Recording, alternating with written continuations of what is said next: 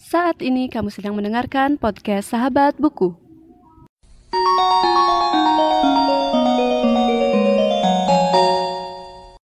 Sebelum mendengarkan episode kali ini, jangan lupa follow podcast Sahabat Buku di Instagram di @podcastsahabatbuku. Selamat mendengarkan.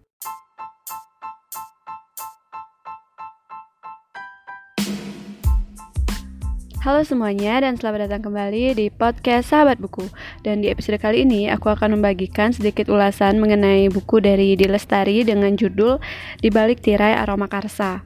Jadi buku ini adalah buku nonfiksi yang membahas mengenai perjalanan Dilestari untuk um, meriset dan juga bagaimana proses kreatif dari penulisan novel Aroma Karsa.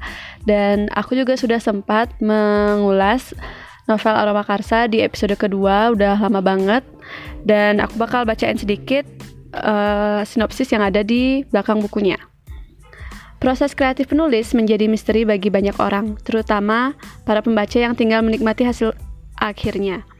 Sementara di balik lahirnya sebuah karya, terdapat banyak sekali aspek yang menjadi pertimbangan penulis serta para pihak yang secara langsung maupun tidak langsung meninggalkan jejaknya dilengkapi lebih dari 200 foto termasuk karya-karya fan art dari pembaca. Di balik tirai Aroma Karsa merupakan buku nonfiksi pertama karya di Lestari yang mengulas secara mendetail proses kreatif penulisan Aroma Karsa mulai dari riset hingga pemasaran.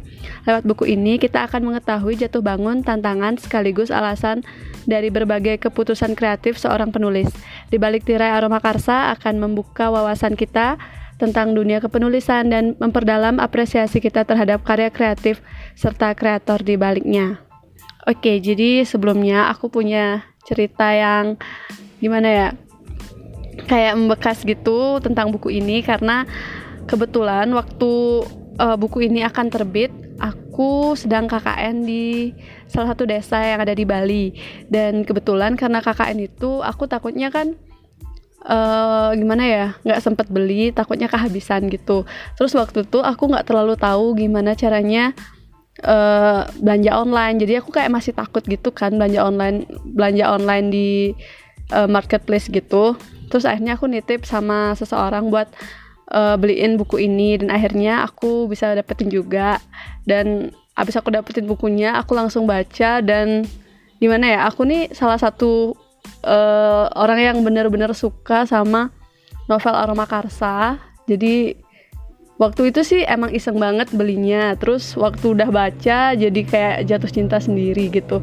Pokok pokoknya novelnya bagus banget deh.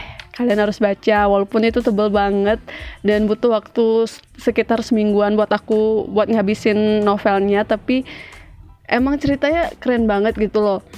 Sebagai salah satu fans dari Dilestari aku merasa emang Aroma Karsa ini masterpiece banget gitu. Karena emang dari anggap aja dari karyanya dari dari bukunya sendiri itu udah satu tebel banget. Kedua ceritanya emang kompleks. Dan sekarang ada buku yang membahas tentang kayak latar belakang ceritanya. Gimana nggak seru tuh.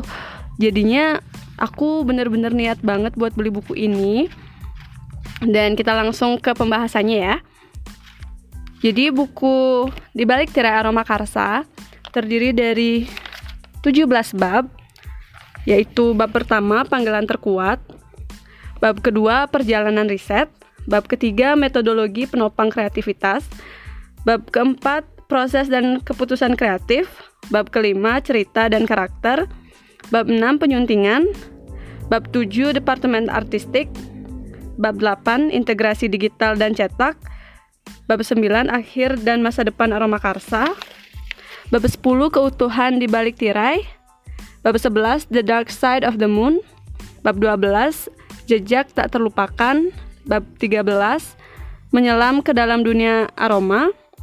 Bab 14 Aroma Karsa menyunting kehendak. Bab 15 Demi sebuah janji.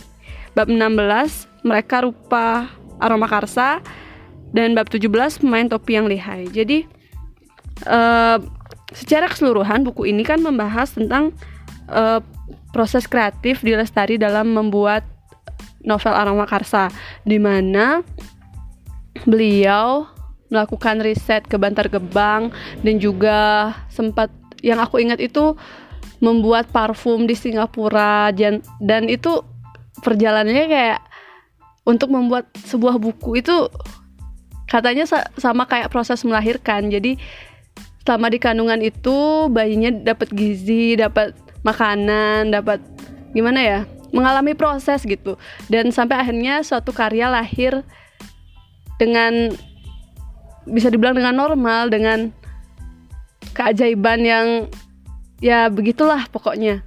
Keren banget sih. Dan ini buku buat aku sih gimana ya kayak kalau udah baca novel Aroma Karsa terus lanjut baca buku ini kita bakal terbuka gitu pikirannya karena di sini juga terdapat sebuah bisa dibilang semacam tabel gitu. Sebentar aku liatin ya.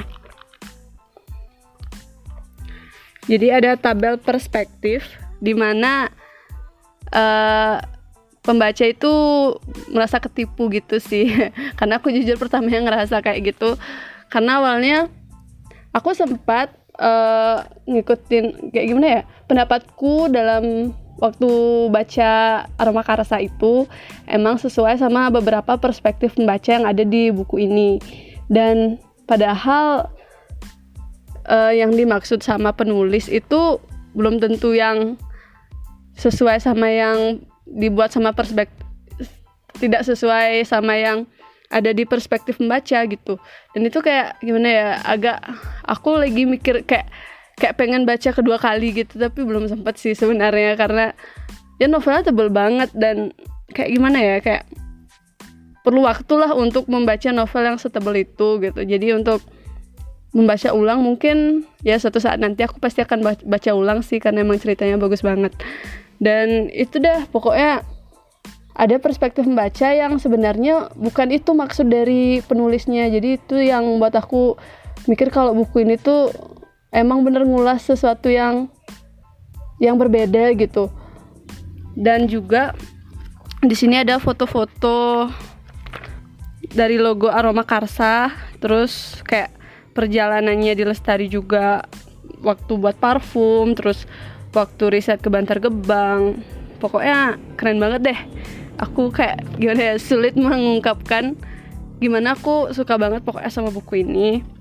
Dan ini juga cocok banget buat dibaca sama teman-teman yang mungkin suka menulis dan mungkin pengen nulis juga karena aku juga pengen nulis.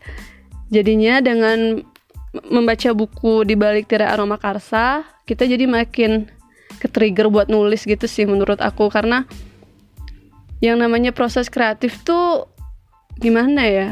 Kayak ya something lah gitu. Aku nggak terlalu ngerti tapi yang pasti menulis itu bukan sesuatu yang mudah gitu. Walaupun ya kesannya mudah tapi untuk membentuk karakter dan membentuk alur cerita tuh pasti pemikiran yang diperlukan pemikiran yang nggak gampangan gitu. Jadi itu aja untuk episode kali ini. Semoga teman-teman terhibur dan yang berniat membeli bukunya bisa membeli di toko buku terdekat dan juga secara online. Dan ingat untuk beli buku yang resmi dan gak bajakan. Oke okay, jadi itu aja untuk episode kali ini. See you in the next episode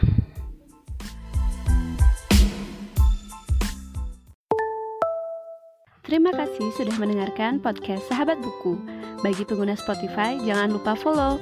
Dan pengguna Apple Podcast, jangan lupa subscribe supaya bisa mendengarkan semua episode baru dari podcast Sahabat Buku. See you in the next episode.